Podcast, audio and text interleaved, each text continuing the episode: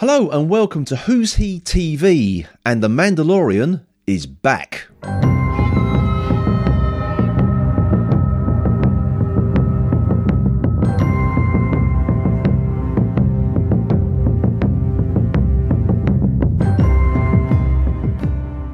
So, after what seemed an eternity for fans, The Mandalorian is officially back on Disney Plus with Season 3, Chapter 17, The Apostate.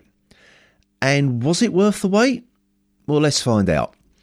Beginning with a little recap of the story so far, without mentioning what happened in the book of Boba Fett, which may confuse some less die-hard viewers, the episode gets straight down to business with the armourer inducting a young Mandalorian into the Children of the Watch. I swear on my name and the names of the ancestors I swear on my name and the names of the ancestors that I shall walk the way of the Mandalore, that I shall walk the way of the Mandalore, and the words of the creed shall be forever forged in my heart.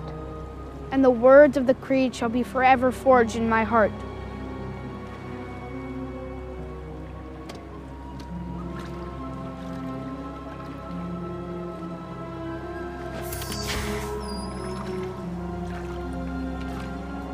This is the way. This is the way. This is the way. When a massive crocodile like creature attacks the ceremony, and we get a scene which, to my mind, is straight out of a Ray Harryhausen movie. With Mandalorians fighting a losing battle, Din and Grogu flying to save the day in their hot rod version of a Naboo starfighter. And if you're wondering what where this ship came from and why Grogu was with him and not Luke Skywalker, you better watch the Book of Boba Fett first. However, this is a fantastically well realised action sequence, and for once, the CGI for the huge crocodile makes the creature look like it's carrying weight. Now, what I mean by that is that sometimes CGI figures look like they're floating over the ground rather than making any impact on the environment. But in this instance, well, there's no such worries.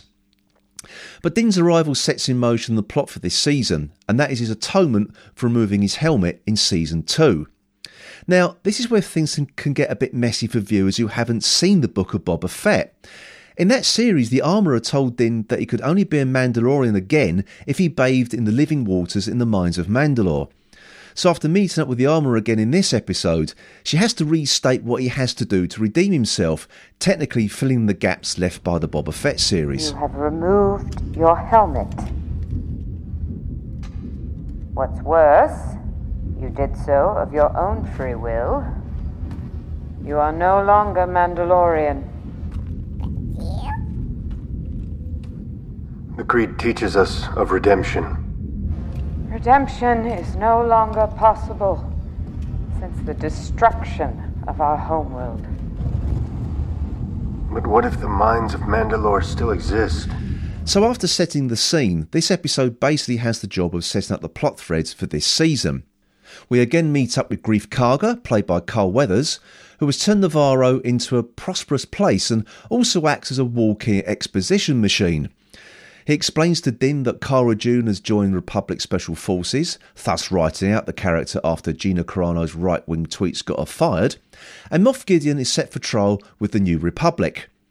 While we'll definitely not see Cara Dune again, I do expect to see Moff Gideon make an appearance at some point this season.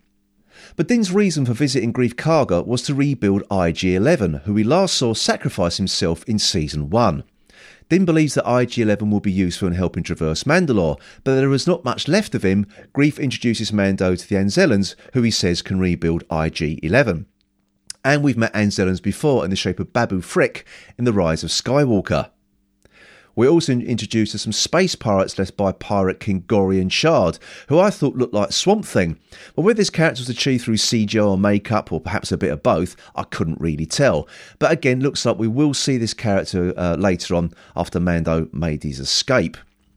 And of course, Din and Grogu meet up with Bo Katan, once again played by Katee Sackhoff, who has now given up uniting Mandalore and sits brooding on her throne as her forces have scattered, and interestingly inquires whether Mando still has the dark saber, which she believes is the key to uniting Mandalore under her. I am here to join you. There's nothing left to join. What of your plans to retake Mandalore? When I returned without the dark saber, my forces melted away. Where is the stolen fleet? making their way through the galaxy as mercenaries. Do you still have the saber? I do. Then you lead them. Wave that thing around, and they'll do whatever you say. So, with all the setting up that took place, was this any good? Well, I thought it was great. One thing that I haven't forgotten about The Mandalorian is that at its core, it's a space western, and particularly a spaghetti western at that. And that was well realised in the scene on Nevarro where Greef and Mando face off against a band of space pirates with a, a duel and a quick shootout. I also enjoyed the comedy elements on Nevarro with Greef translating the Anzellans through the world's tiniest door. And what made it funnier was that Mando perfectly understood what the Anzellans was saying anyway. Oh, no, can't fix. No, no, no, the bucket. Uh, okay. Oh, no, not the thing. No, no, no, the bucket. The bucket. I don't understand. Do you speak Huttese? Big, big. Mando, he said he can't fix it. That's no good. I need this one. This one is my friend. They're not friend anymore. Memory circuit bucket. He says the memory circuit is shot. No, Well, put in a new one. no, no, no, not work. Don't make new one. Very hard to find. He said they don't make them anymore. They're very hard to find. I got it. Buy new droid. This one would do. He says you should get a new one. Also, we have a nice little space battle between Din and the pirates in an asteroid field, which was a hark back to Jango Fett chasing Obi Wan in Attack of the Clones. And was Gorian Shard's ship an old Rebel Alliance Hammerhead cruiser? I like to think it was. And we have a nice little nod to the Star Wars Rebels series with Groggle seeing Purrgils whilst they're in hyperspace. Now, if you haven't seen Star Wars Rebels, and I really suggest you do, you may be a bit confused as to what was happening. But even though this was a callback to the Rebels series, it also pays forward to the upcoming Ahsoka series, but I won't spoil that for you here. But one thing I will say, all this linking to previous Star Wars series and movies, I do worry that the Star Wars universe is turning into the Marvel universe, where everything is linked, and if you miss one film or series, well, you're lost. But I suppose with the House of Mouse in charge of both franchises, this was bound to happen. Anyway, and as usual, Grogu steals the show. Whether he's spinning around in Greef Karga's chair or grabbing Anzellans for a hug, it appears that the character has lost none of its cuteness or its charm. And I'm hoping that Grogu gets as much character development this season as it appears that Mando is going to get. As well as redeeming himself in the eyes of the children of the Watch, it also looks that he generally does want to help Bo Katan reunite Mandalore. But I can see these two characters clashing over the dark saber before any of that is going to happen. But right now, there is no clear antagonist for Din to fight against, and that could take the season into some interesting places.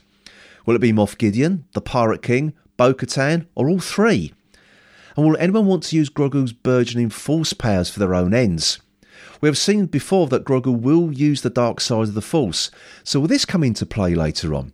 Well, we're going to have to wait and see. So, despite it being a very short episode, it did pack a lot into its short running time, and I'm, for one, very much looking forward to what comes next. This is the way.